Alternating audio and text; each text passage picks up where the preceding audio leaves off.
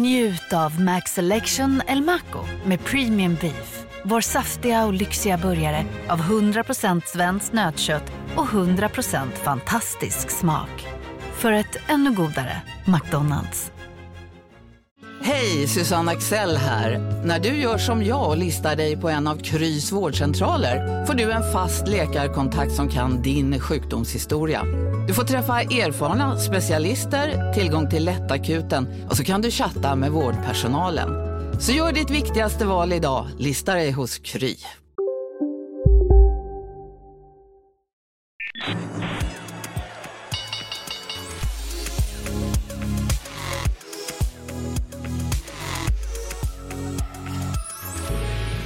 Det här är Marknaden, idag med mig Jakob Bursell och vi ska prata med Nader Hakimi Fard som förvaltar fonden Storebrand Renewable Energy.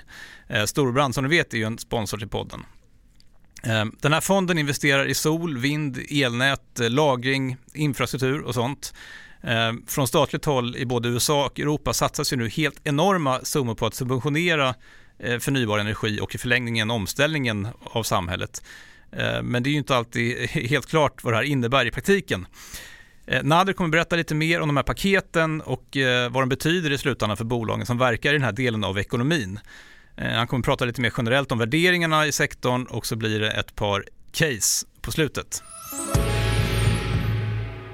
Det kan ju inte ha undgått någon att det pågår Alltså att det finns stora, så här, lite diffusa paket från EU och USA som syftar till att ställa om samhället men också på något sätt eh, gjuta liv i, i ekonomierna efter pandemin och sånt där.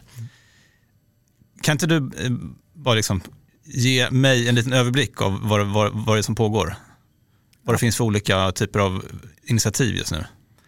Absolut. Eh, om man, vi kanske skulle kunna börja vid Rysslands invasion av Ukraina då, som på något sätt eh, triggade igång det som man kallar för gröna kapplöpningen eh, nu då. Mm.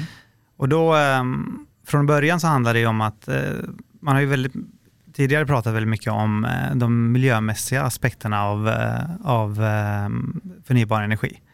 I det här fallet så var det ju, efter invasionen så var det ju väldigt viktigt för Europa framför allt att göra sig, ta bort det här beroendet av ryska gasen. Då. Mm. Eh, och då lanserar man ju det här Repower EU som egentligen handlar om att eh, spara energi och producera energi. Så kan man spola fram till eh, sommar. Förlåt, och, det, och det kom liksom direkt i kölvattnet efter? Ja, det var väl ganska nära inpå. Eh, sen har man ju haft olika så här, eh, paket som har eh, rullat i världen, framförallt i Europa. Då. Men i, i det här fallet så var det ju eh, lite mer bråttom eh, och eh, då lanserade man det här. Och man kan säga att om man ska utvärdera det hittills då, så kan vi väl säga, och det har väl ni också sett, att eh, den här sparande delen eh, gick ju ganska bra och sen eh, var det olika faktorer bakom det, att det var kallare vinter och så vidare. Men det gick ju ändå. Folk, folk drog ner på sin energikonsumtion. Exakt. exakt. Men det som kanske har saknats är ju att produktionen har inte kommit liksom igång i den nu är det ganska kort tid, men eh, det finns mer man kan göra där. Mm.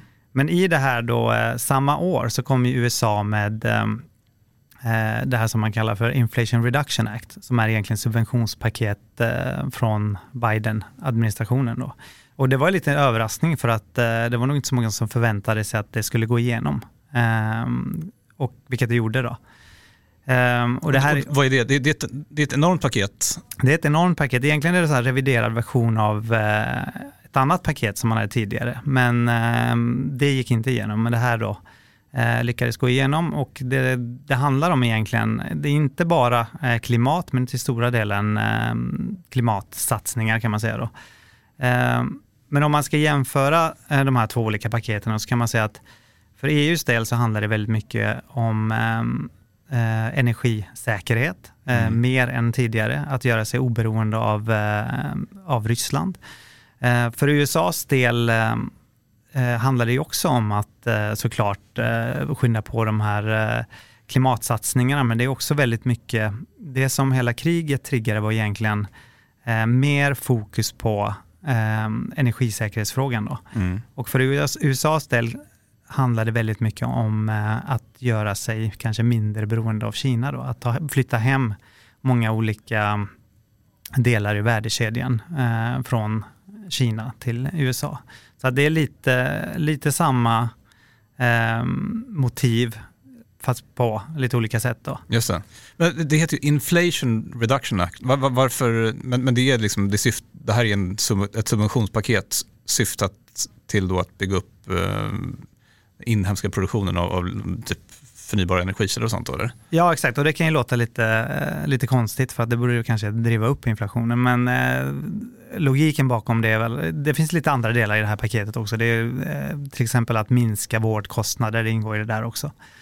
Och sen är det ju också att eh, på sikt då eh, göra sig mindre beroende av eh, att, ha, att ha mer produktion av energi inhemskt då, så att man kan eh, få ner mm. Eh, priserna på det sättet.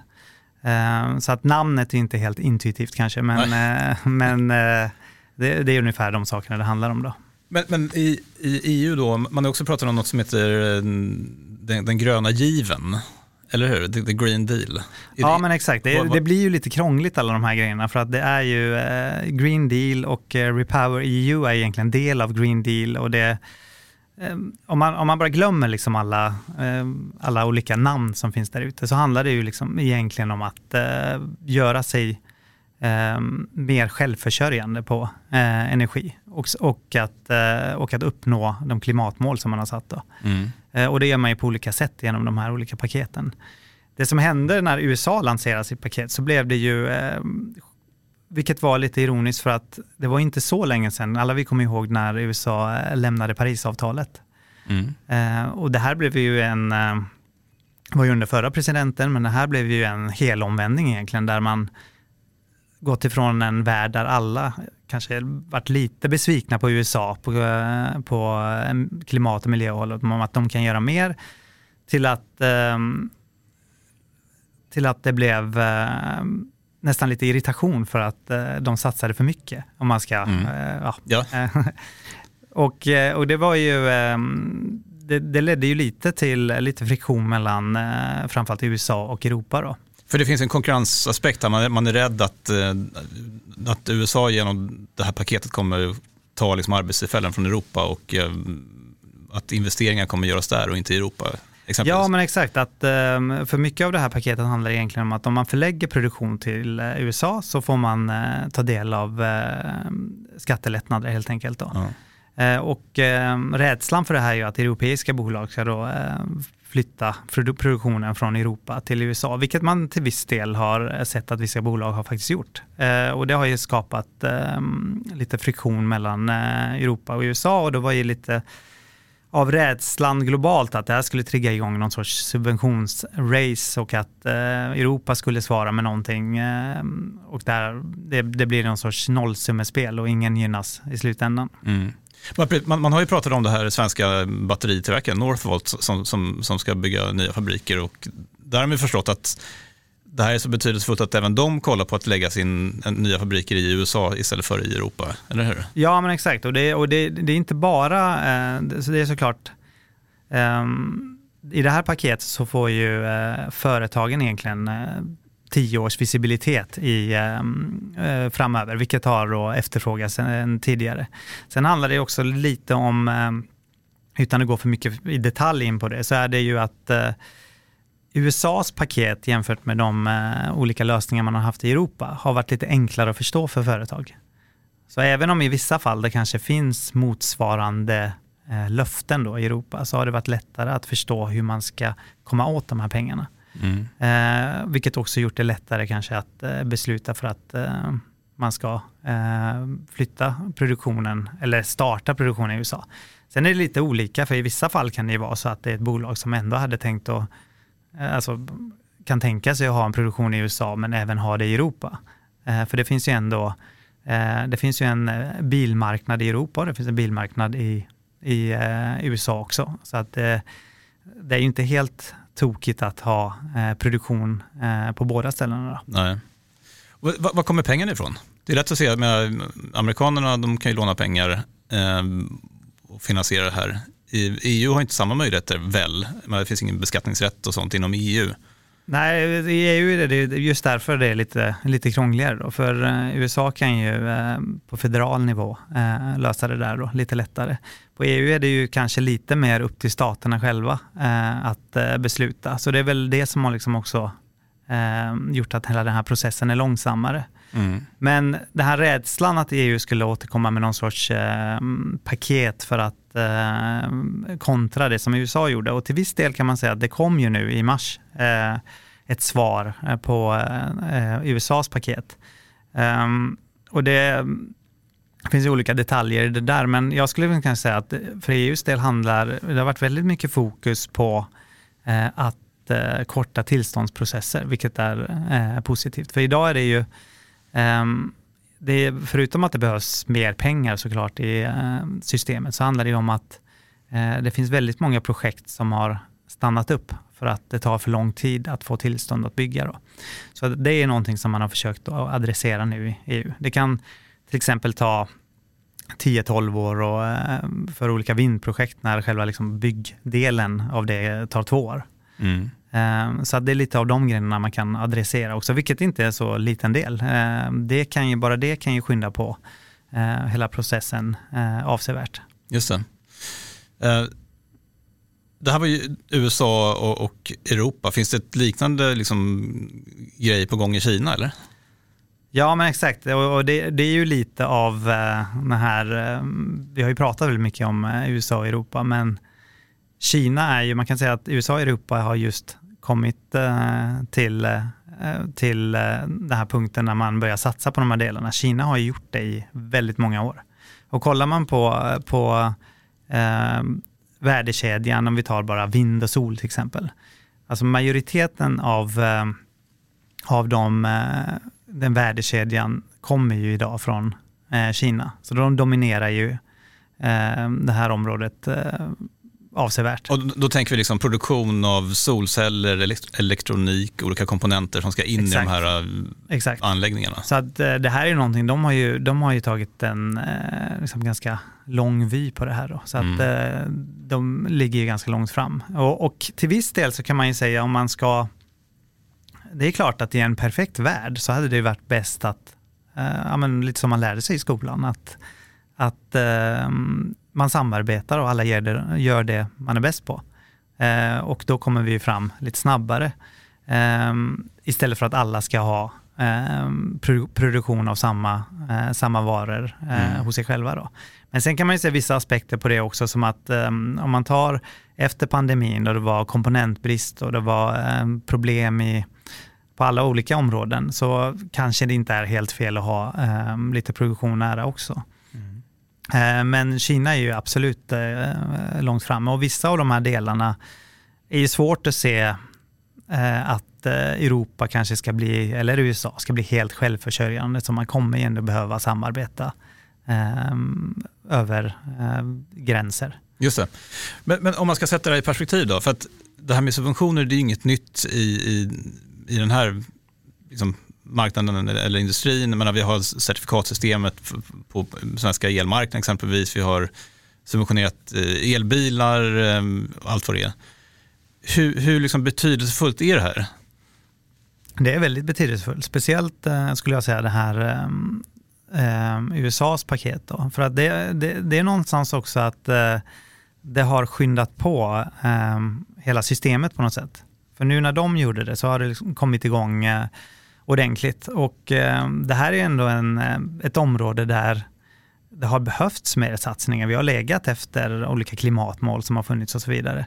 Så att eh, jag tror att det är väldigt viktigt och det, man ser att tack vare de här paketen så har vi i alla fall kommit lite närmare eh, de här målen som har satts upp innan som kändes som eh, tidigare kunde kännas som eh, lite mer avlägsna då. Även fast det finns lång väg att gå så kommer i det här, tror jag, eh, också att smitta av sig så att um, även de här annonserade paketen kommer ju uh, effekten av det kommer bli större än vad man tror och det, det är därför vi är så uh, positiva till hela förnybarsektorn, att vi har valt det som ett tema och så vidare. Mm. Uh, nu, nu förutsåg vi inte de här paketen när fonden startades, men det är klart att det förvärrar ju inte caset för förnybart framöver, tycker vi. Nej. Ehm, kan man säga någonting om vilka sektorer de här, de här eh, stöden ska in i? Är det över hela industrin eller, eller fokuserar man på specifika energislag exempelvis? Det är ju, det är ju över, ehm, man ska säga, det är över hela eh, förnybarsegmentet, men eh, det som, det som vi har identifierat och där vi har störst fokus just nu, det är ju sol och vind. För att det är två, två teknologier som har kommit ner så pass mycket i pris och att de är så, fatt, så pass eh, kommersiellt gångbara så att eh, att bygga ut dem i stor skala skulle eh, hjälpa eh, att uppnå många av de här målen. Och vi ser hur mycket pengar går just till eh, olika projekt i sol och vind. Ehm, så att där är vi ju, eh, och olika delar av sol och vind. Det finns ju liksom en hel en hel kedja som man kan investera i. Då. Mm. Så det fokuserar vi på. Och sen I förlängningen också um, såklart uh, förvaring, uh, batteriteknik. Mm, just det. Um, sen, ja, för, för det där är ju, det finns ju hela diskussioner om att det saknas liksom baslast, att mycket av de här nya investeringarna kommer i väderberoende energislag men att det inte görs lika mycket i, i energislag som man ska bara kunna stänga på och av efter behov, eller hur? Ja, men så, och så är det verkligen. För att det är ju det är det som kommer ju då med om man går från mer planerbar energi eh, till sol och vind som inte är lika planerbara och då kommer man ju behöva eh, lösa det med olika typer av förvaring och därför tycker vi också att eh, batteri och förvaringssegmentet är, är intressant. Eh, så att det är ju de grejerna som vi kollar på då, i, mm. inom, inom fondens mandat kan man säga. Just det.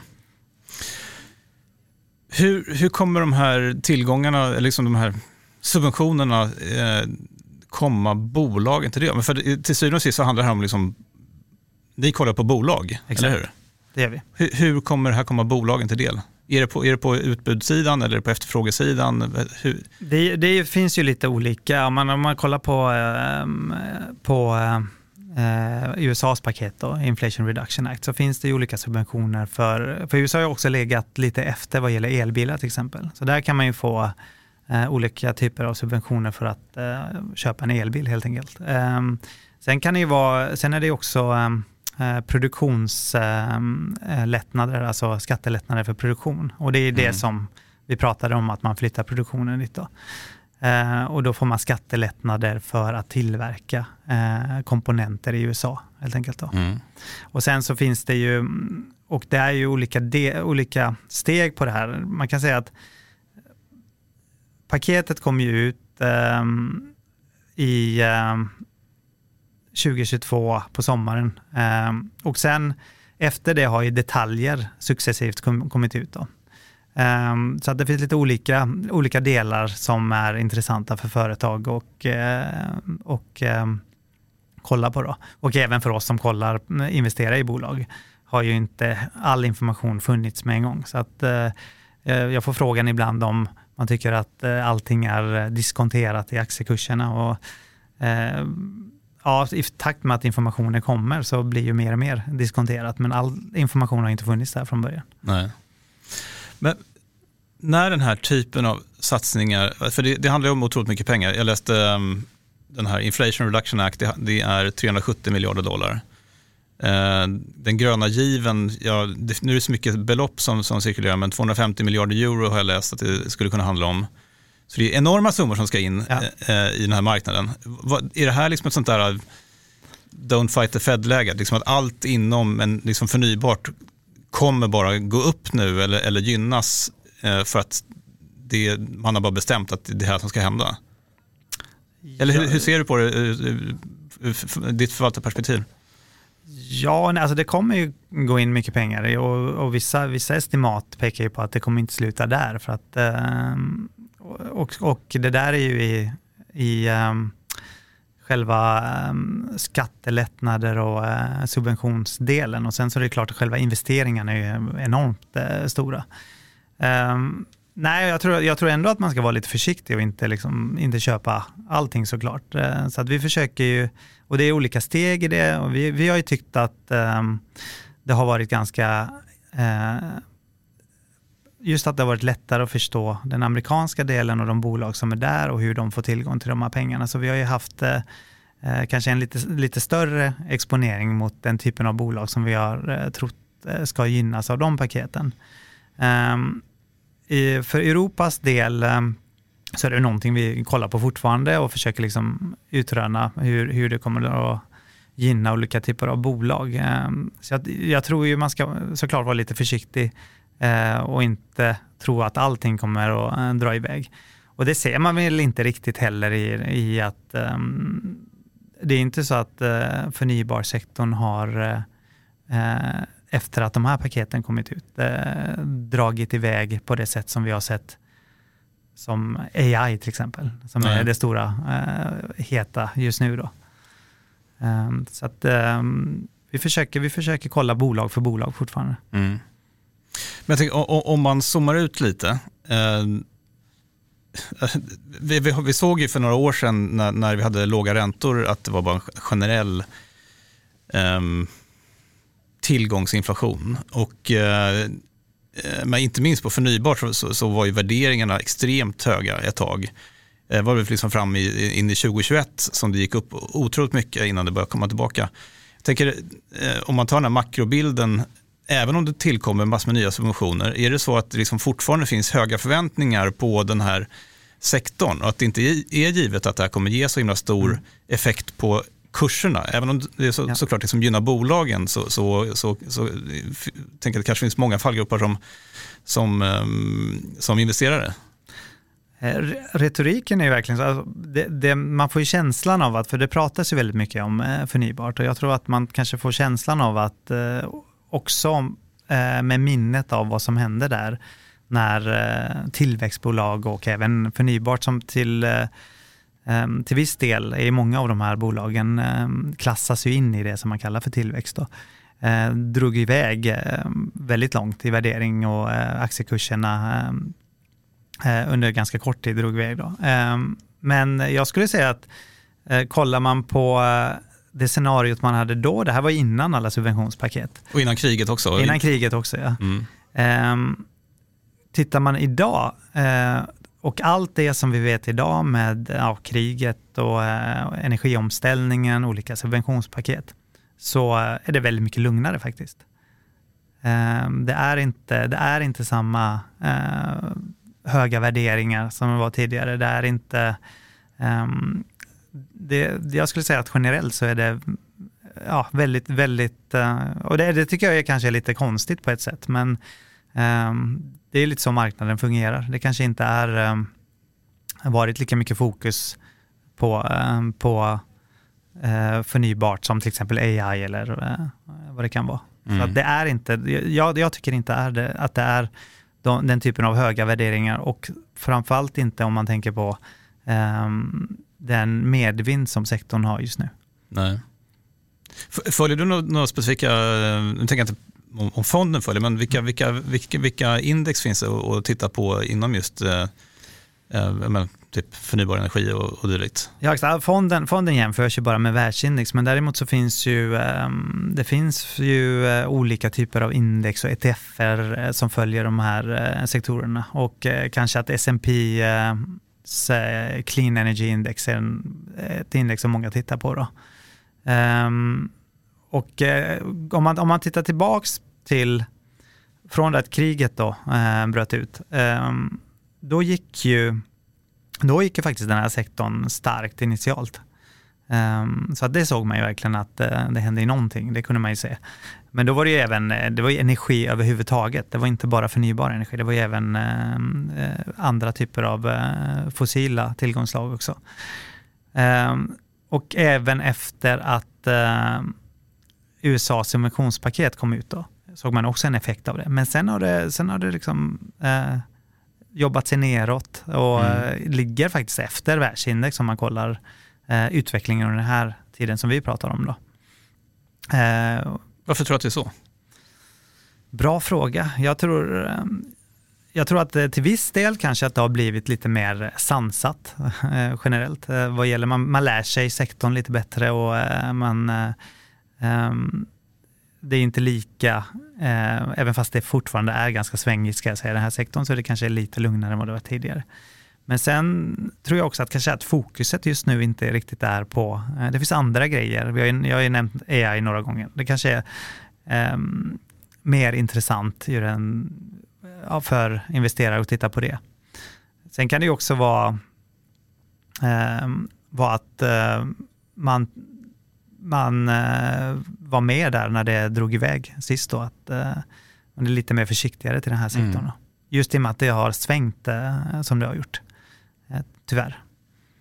Kan man se den utvecklingen eh, över hela, jag menar, det, både i stora eh, bolag och mindre bolag? För jag tycker i, i den här, det finns ju mycket eh, unga, kanske oprövade bolag i den här sektorn, för det finns mycket teknik helt enkelt som inte är etablerad. Ja, alltså det, det är såklart mycket, mycket mer svängningar i mindre bolag, men om man, om man tittar på, om vi tar sol och vind till exempel, det är mycket mer svängningar inom eh, vindsegment, eller solsegmentet än eh, vind. Vind är ju lite mer jämnt. Kollar man på ett index över vindbolag så har det varit jämnt svagt kan man säga. Men tittar, tittar man efter, på solbolag så svänger det väldigt mycket mer. Mm. Och svängningarna brukar ju egentligen hänga ganska mycket ihop med, just vad gäller sol så har det varit mycket olika eh, incitament och så vidare som finns framförallt i USA, kanske mest i Kalifornien och då har det eh, svängt ganska mycket. Och, det, och ny, det här är en sektor som är ganska nyhetskänsligt. Då. Mm. Eh, och nu är det väldigt mycket nyheter som kommer in eh, och ibland kan det vara ganska stora saker som kan påverka. Eh, så att eh, sol, ja, solsektorn har ju varit lite mer svängig. Då. Mm. Sen är det också lite olika för att det har ju också skapat, vi har pratat om subventioner, det har ju lite skapat eh, um, lite mer regionala inslag. För du har ju Kina, du har USA, du har Europa, så att det kan ju vara lite, eh, lite olika där också. Vi investerar ju globalt, så att, eh, inte i fastlandskina, men vi investerar eh, i kinesiska bolag som eh, noterar kanske i Hongkong. Så att ehm, där kan man också se lite skillnad eh, på hur det svänger. Då. Du var nyfiken, hur, hur pass bra tycker du att eh, aktiemarknaden generellt sett är eh, på att allokera kapital på, på ett vettigt sätt i, i den här världen? För det, jag, jag, tycker man kan se att det, blir, det kan bli väldiga bubblor inom vissa områden. Eh, och det finns mycket, men det, det, finns ju liksom politik här, det finns till och med, men nu är ju den, det här typ en del av kulturkriget nästan. Och, och det, ibland tycker jag det är svårt att veta liksom var på kartan man är någonstans. Ehm, Ehm, ja, generellt, ehm, jag tycker om aktiemarknaden, så jag tycker att det, det, funkar, eh, ja, men det funkar generellt bra. Men det är klart att det blir, vi har ju sett eh, alla möjliga bubblor eh, och, och, och ehm, det har det även funnits i förnybarsektorn.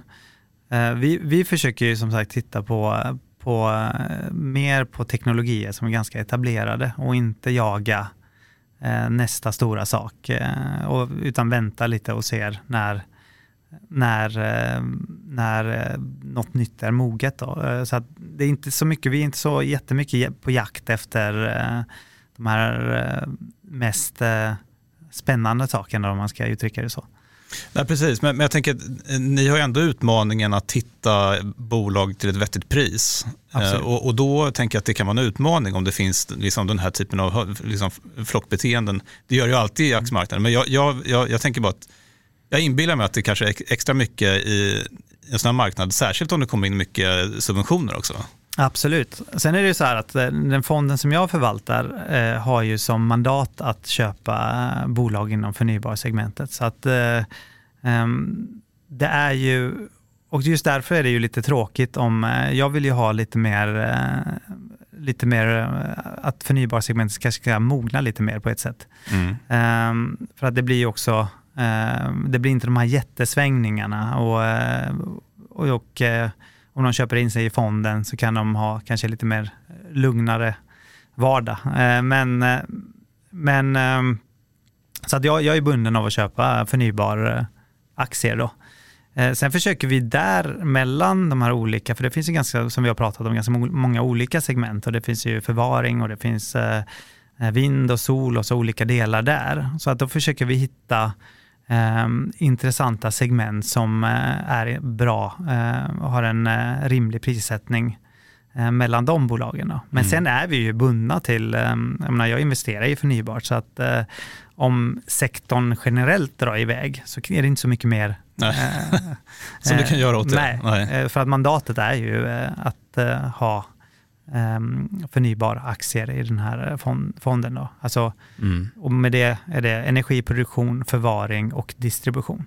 Just det. Och distribution är också en viktig del, som jag vet inte, vi har inte pratat så mycket om det, men det, det Alltså elnät då? Exakt, mm. uh, för det är, ju, det är ju någonting som generellt kanske inte pratas lika mycket om, men det behövs enorma investeringar där och det finns ju många bolag som uh, jobbar med den biten också. Mm. För att uh, ja, har man, speciellt om vi har sol och vind som kanske inte alltid befinner sig på, eh, på platser där, där man har haft tidigare kraftslag, så måste man koppla in dem på nätet och det krävs ju eh, väldigt mycket eh, för att lyckas med det också. Mm.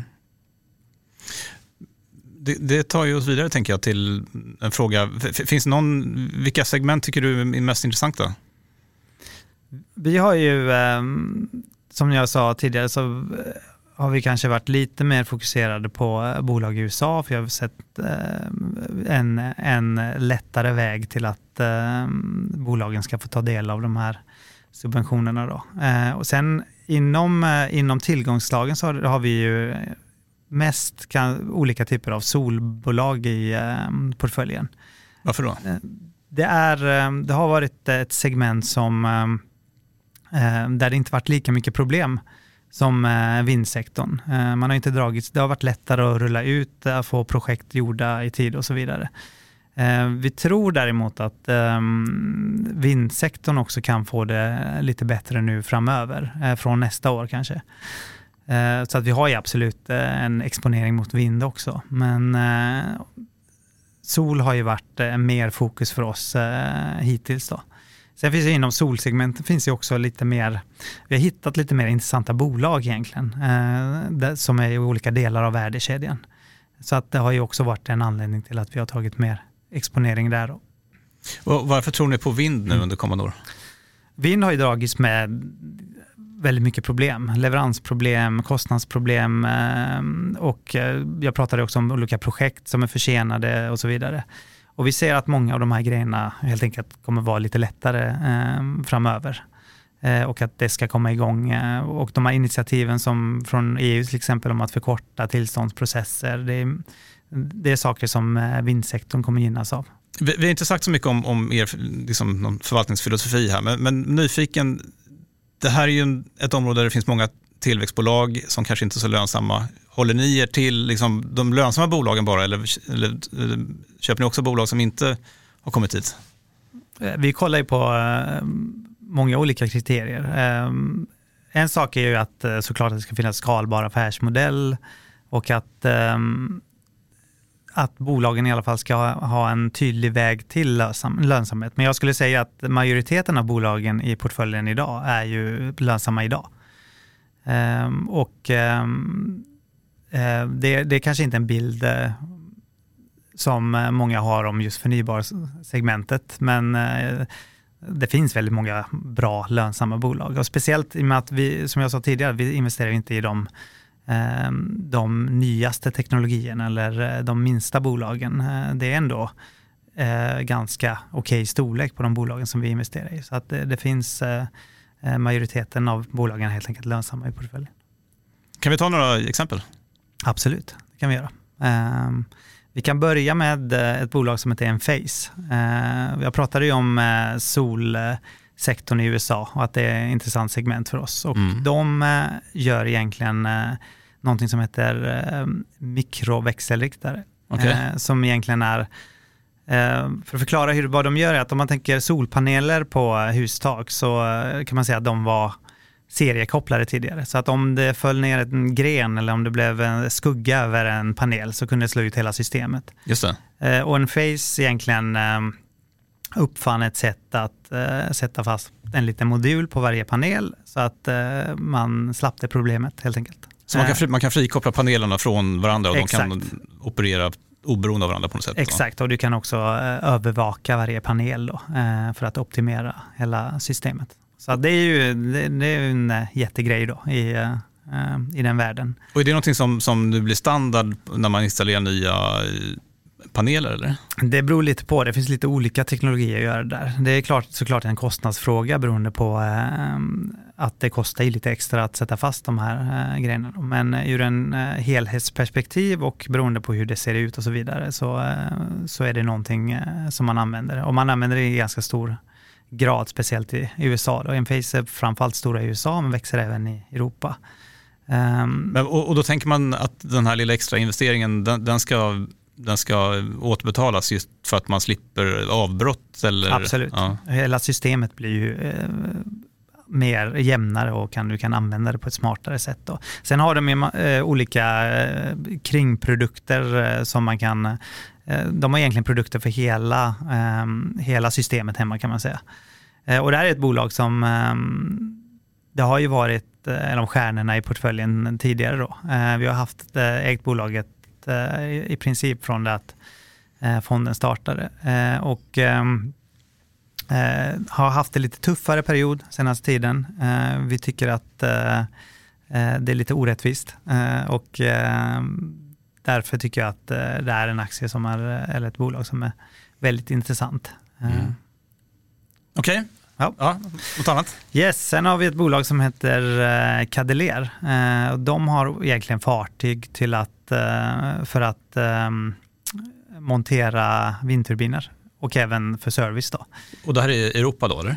Europa och även eh, till viss del utanför Europa. Men eh, det som är intressant i det, i det är ju att eh, i alla de här offshore vindprojekten så är det ju såklart viktigt att projekten görs i tid och så vidare. Och eh, eh Cadeler har ju väldigt mycket erfarenhet från det här eh, från att göra eh, just det här segmentet och vindturbiner blir större och större och det är inte någonting som du kan göra med eh, vilket fartyg som helst. Och man har majoriteten av fartygen som finns då har, finns hos Cadeler. då. Eh, Så att det, det är en intressant nisch. Så att det, det visar också lite på att eh, det finns olika delar av det här segmentet som man kan eh, titta på. Eh, Att det finns mycket bolag som växer fram runt. De, de, Exakt. Ja. Det, men, men bara så att jag fattar, det här- är då ett bolag, du ska sätta upp en, vind, en, en havsbaserad vindkraftspark. Då, det är skepp som är byggda för att ska kunna köra ut de här eh, tornen och turbinerna och rotorbladen och allting. Ja, exakt. Ja. Eh, precis, precis vad det är. Så att eh, det är ju, eh, och man kan ju tänka sig hur, eh, om, man, om man ska sätta upp en vindkraftspark till havs, då, då är det ganska viktigt att det är ett bolag som kan det här, det inte blir förseningar, man har bra fartyg som, som klarar av och har gjort det här tidigare och så vidare. Och då finns det inte så många bolag att- välja på. Nej, det gör det inte. Så att och då kan man ju också, tack vare då, eh, det här, då, eh, ta, ta betalt därefter. Mm. Så det är en intressant nisch. Och sista bolaget jag skulle vilja nämna, det är också ett segment som vi har pratat lite om, det är ju eh, förvaring.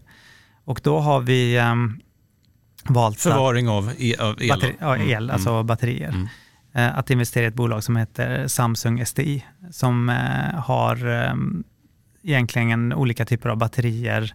Allt ifrån mindre applikationer men även till eh, elbilar. Då. Eh, och eh, Samsung samarbetar med många olika biltillverkare men för USAs del som så har de en joint venture med GM.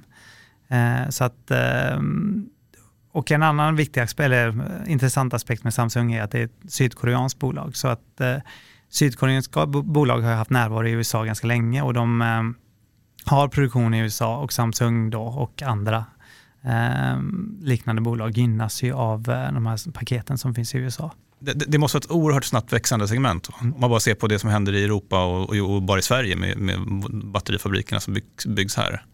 Absolut, eh, så är det ju. Eh, Av de noterade bolagen, om man kollar på vad som finns inom batterisegmentet, det är ju, domineras ju totalt av kinesiska bolag.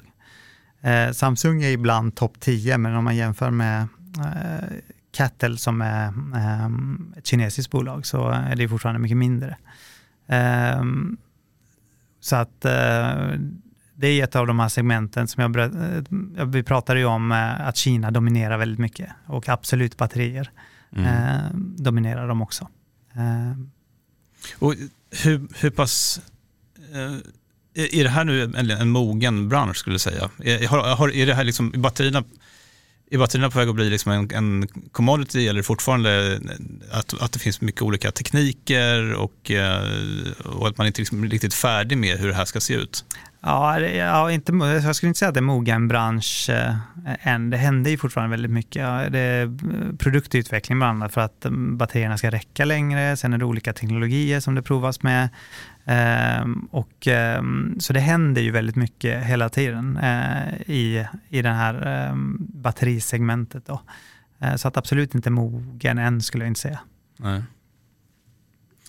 Vad, vad kommer hända nu tror du, uh, när de här subventionerna rasslar igenom?